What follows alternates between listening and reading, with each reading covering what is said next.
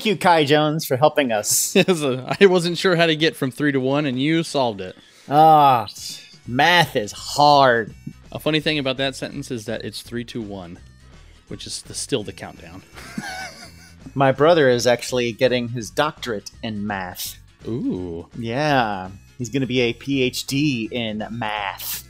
So, and that's just, and then what does he do? Teach? Did he have to change his last name to Math? Yes. I think he would. I think he would. Is his name Matt? No, his name is Billy. He's getting his doctorate in math, and because he works at Boeing, Boeing is paying for it.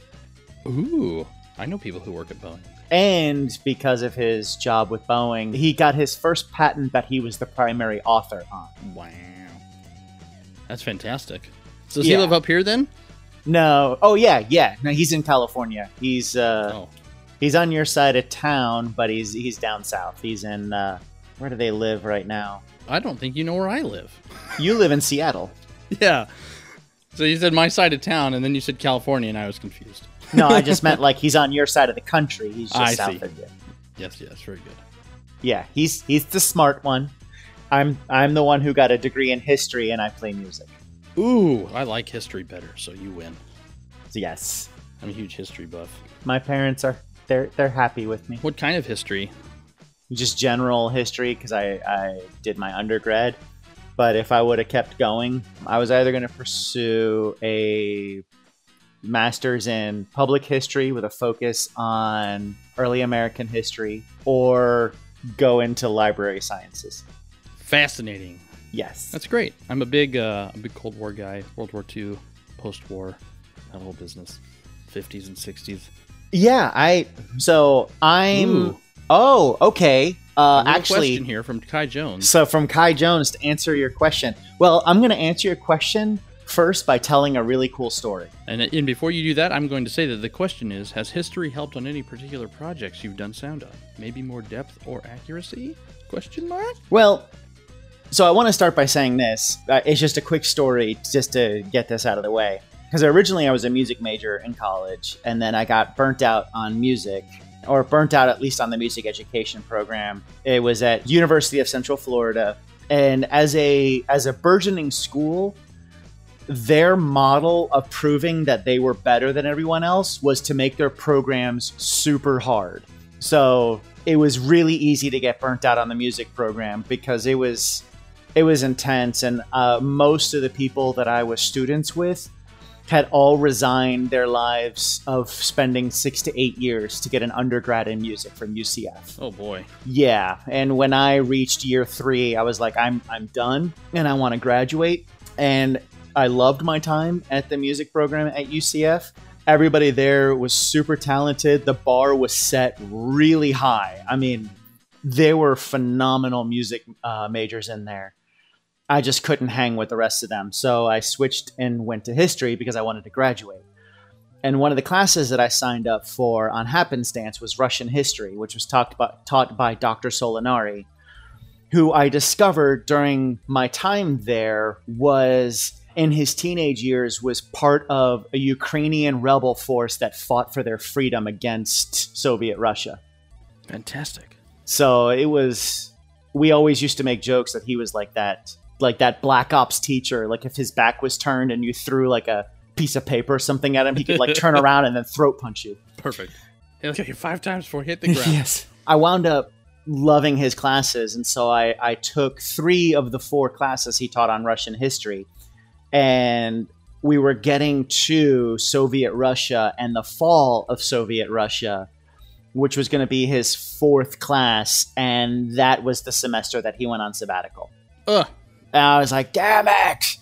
That would have been amazing.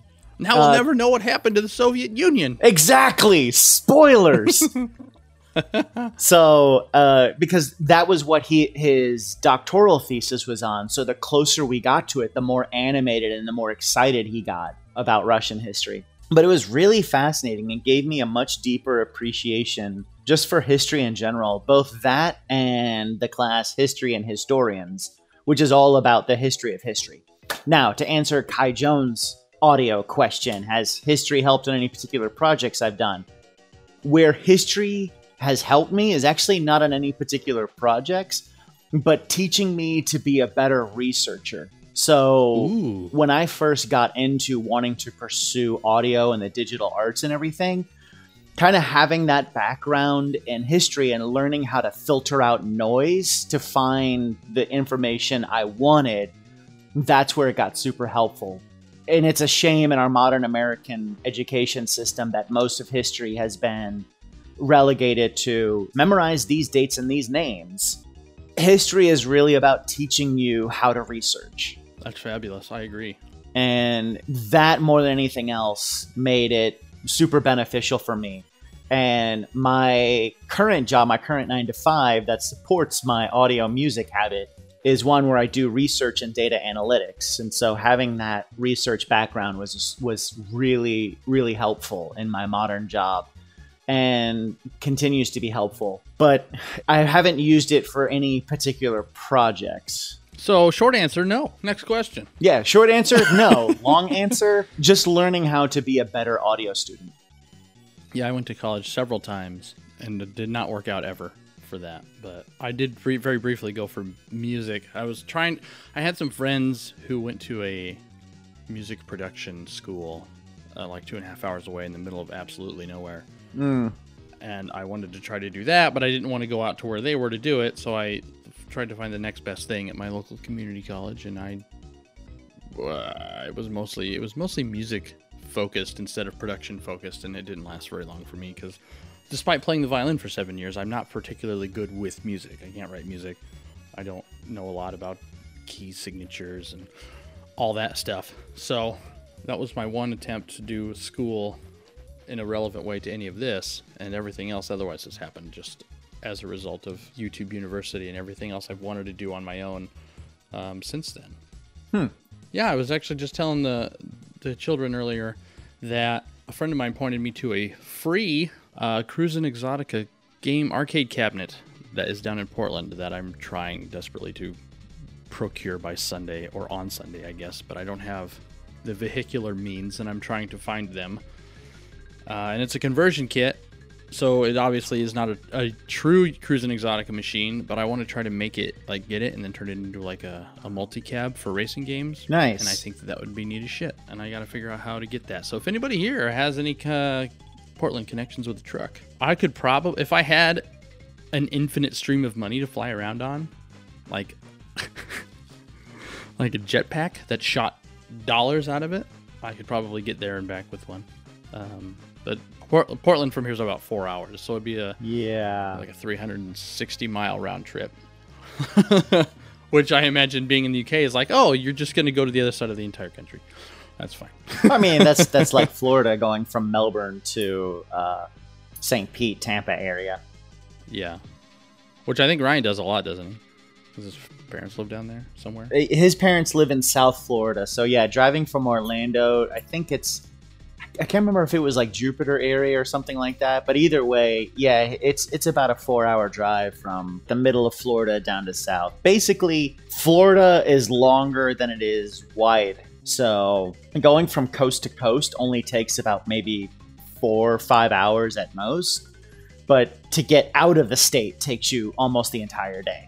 Yeah, I always underestimate how big California is, because I look at a map and it's like, oh, LA, San Francisco, San Diego. They're all right here in this little 2-inch square down at the very bottom, and the whole rest of the state is doing nothing. And it's huge. It's huge. It's just so big. My brother was telling me that about once every 2 to 4 years, they put a measure on the ballot to divide California into 3 distinct states, and every time it fails. Oh. The reason being is because, one, it would just, California is so big, and it would offset a lot of the stress and responsibility of the different areas, because not all of California is LA. Right. Yeah, Northern California, like that whole top, Cal and If and Ornia. Yes. I forget what they were going to like call it, but yeah, you have like, yeah, you would have an entire section of California with 12 people in it that can't support itself as its own state. It would be like, so where the drought hits the worst is in all the farmland area. Yeah. And that basically leaves the rest of California, which in the north and in the south is all your suburbs, your cities, your major metropolitan areas. And then in the middle is your farmlands. Mm-hmm. And so that leaves your metropolitan areas footing the bill to cover water expenses for the farmland areas, rather than dividing it up. That's just one of the things. The other, it's just a really big state, and for how populated it is, it would help with a lot of things, but it never passes. Yeah, I read a great meme the other day that said, "Hey there, Delilah, what's it like in Houston, Texas? I'm 600 miles away and somehow still in Texas." And yes, that is. I enjoyed that quite a bit.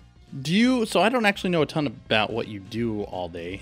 I know you mentioned your actual 9-to-5 a minute ago. And what do you do? And I was absolutely listening very intently when you said that. What game projects do you work on? Anything? So every game that I'm working on right now is under NDA, so that's fun. That's cooler than my games. I don't have any NDAs going right now. Yes. For those of you listening who don't know what that means, that's non-disclosure agreement. It means he can't tell you. Right. And it basically means that if I say anything that the studios that I'm working for have not already said, I can get in a lot of big legal trouble. Yes. I was thinking about how one of my goals as a person in the industry is to have the sort of information that can actually change the gaming economy. If I were to tell somebody it, that's when you know you've got a thing going. When it's like, I have information that if I said to the internet would explode. Well, so this isn't at that level. I mean, all the three games that I'm working on are very indie level. Like, actually, one of the games is a visual novel, and we barely crossed our Kickstarter finish line. So it was...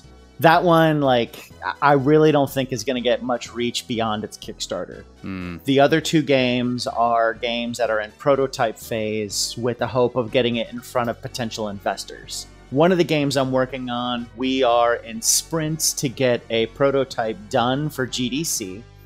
And our lead is going to take it to GDC and show it to potential investors.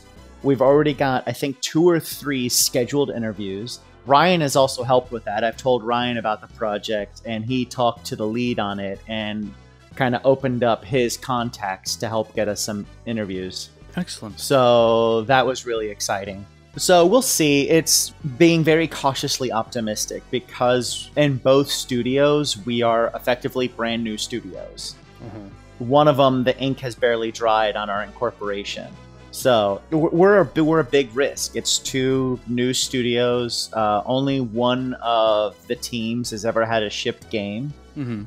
So we are a big risk. So we're going in more with the expectation of building relationships than securing funding. I dig it. We have a plan in place. Should we secure funding? We have potential release dates. We have all of these things. We want to show that we're serious.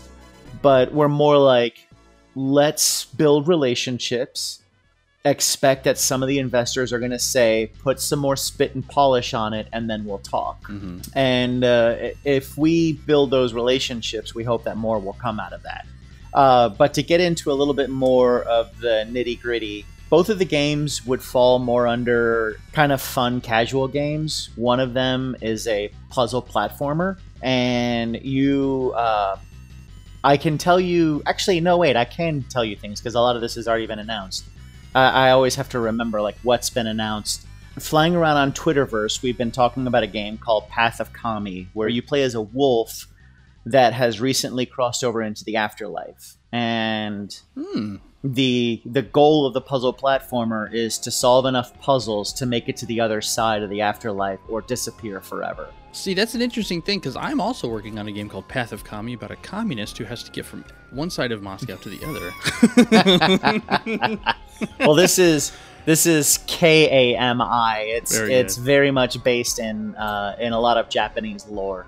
Is it related in any capacity to Okami, the Okami series? The one game that came out 10 times.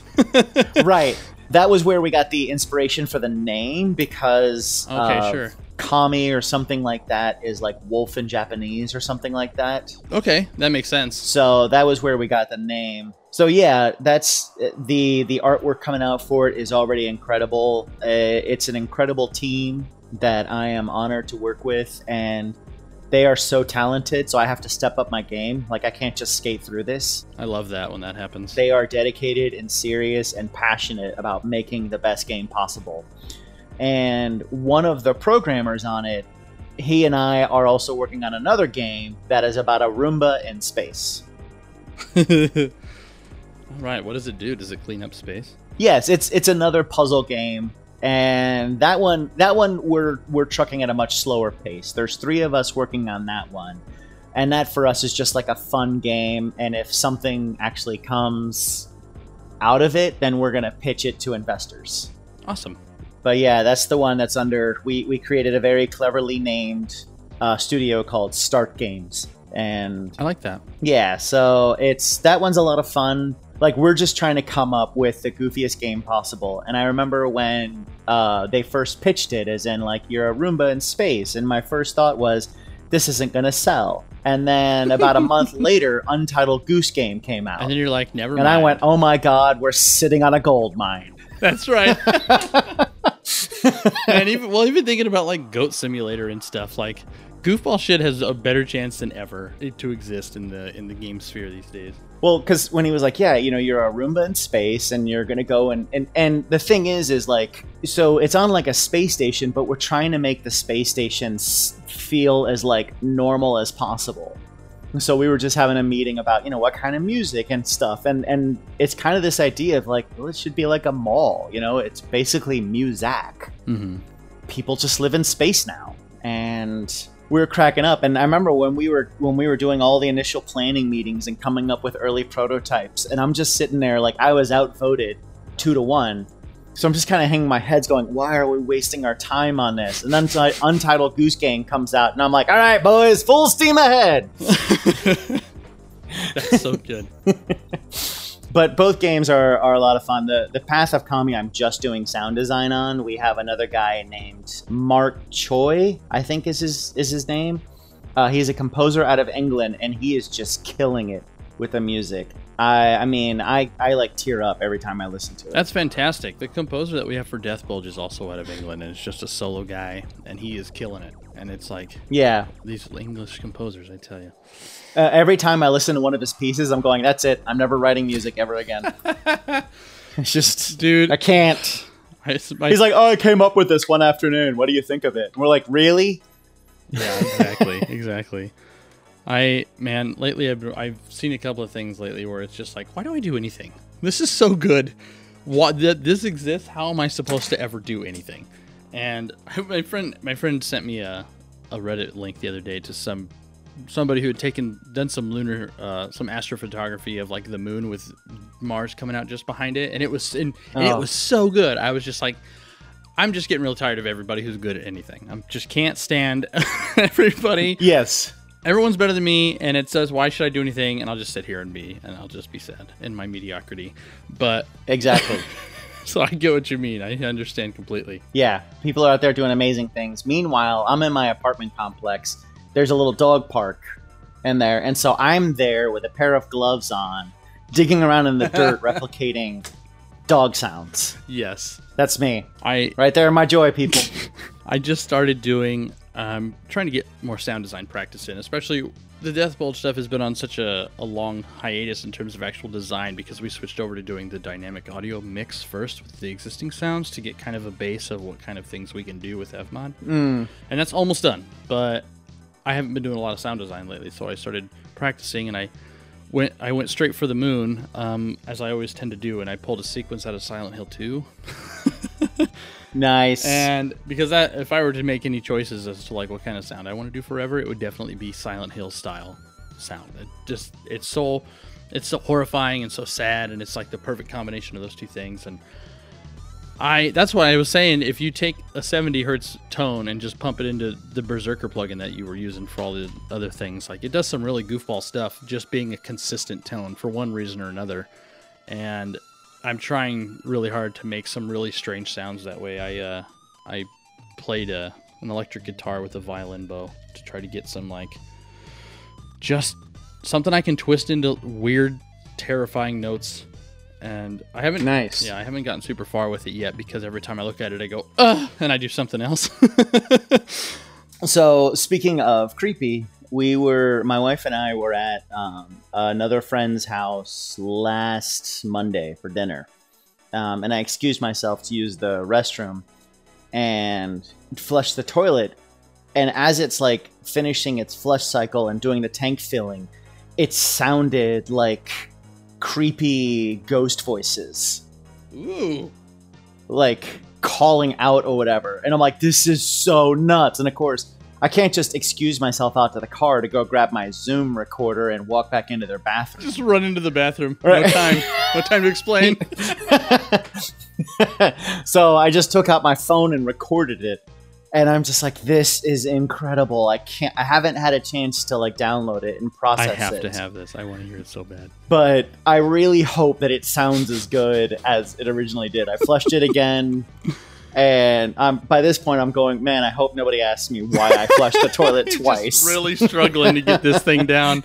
It reminds me of that meme that's just like, astronauts land from space, get out of the rocket, walk, get a gun, moon's haunted, Cox gun, what? Moon's haunted, climbs back into the rocket. Like, exactly. You walk out of the house and come back in with a recorder. What are you doing? Toilet's haunted. Yes, exactly. And these are people we're trying to become like good friends with. So I'm like, man, I really hope like this isn't gonna bridge a conversation of, gee, why'd you flush the toilet twice? Yeah. What happened? No questions, was, damn it, no questions. Do you know what that's from? What? What happened was. Oh, yeah, I don't remember exactly what it's from. It's a comedian. I can't remember his name. Because I know so many people from every walk of life, and they all say it, and I, including myself, and I have no idea, and nobody knows where it came from.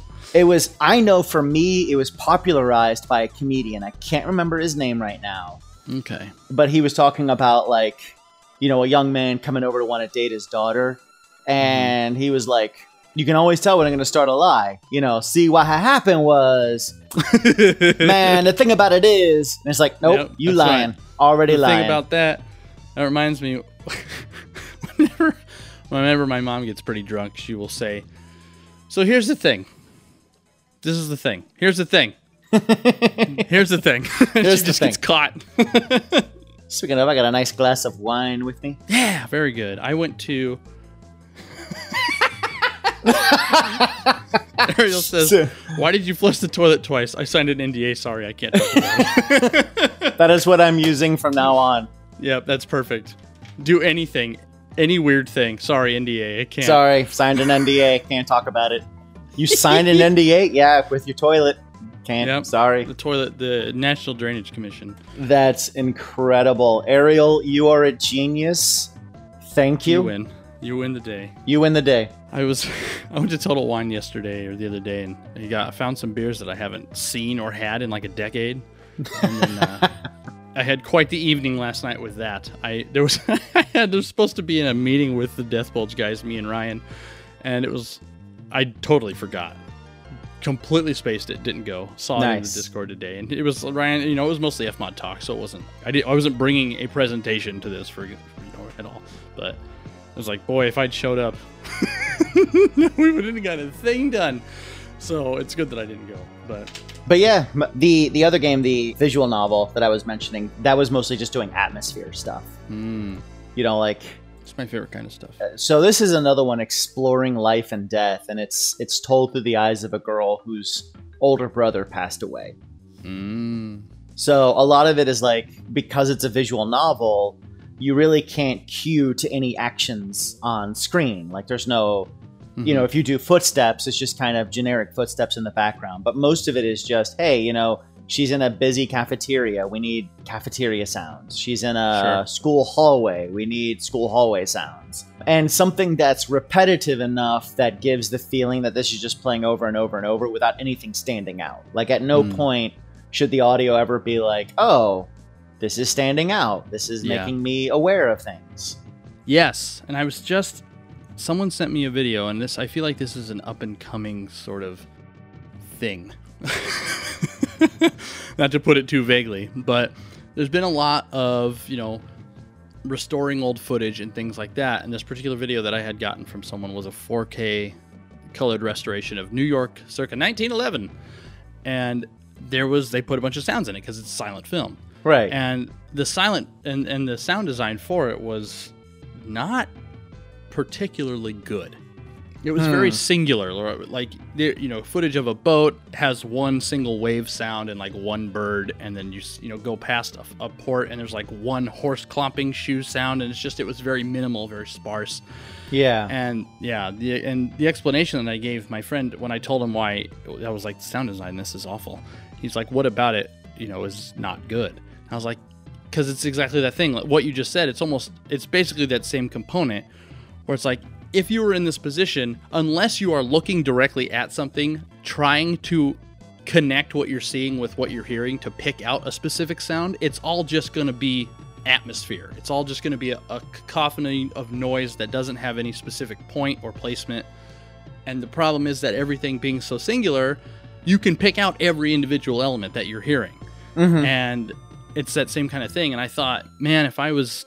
I don't know, less busy or more interested, I would definitely like reach out to this guy and resound this whole 25-minute sequence, because that would be great. What a fun thing to do, to just practice. Yeah. And maybe I might still, I might just, I was thinking I might just pull it down with YouTube DL and then do it and then say, hey, by the way, I made this thing better. But it, I mean, realistically, it's probably not going to happen. Well, and actually that would actually set up a really good conversation. How long do the podcasts last for? It's about a half hour. I was trying to look and see where our clap was, and I can't tell. So. I think we're cresting up on a half an hour, but okay. What you just talked about would give me a great segue into talking about how to approach people about working on something they did. Well, let's do that. So we'll go ahead and shut this episode down for now, and come back next week if you want to hear Brian talk about all that stuff that he just said. Okay.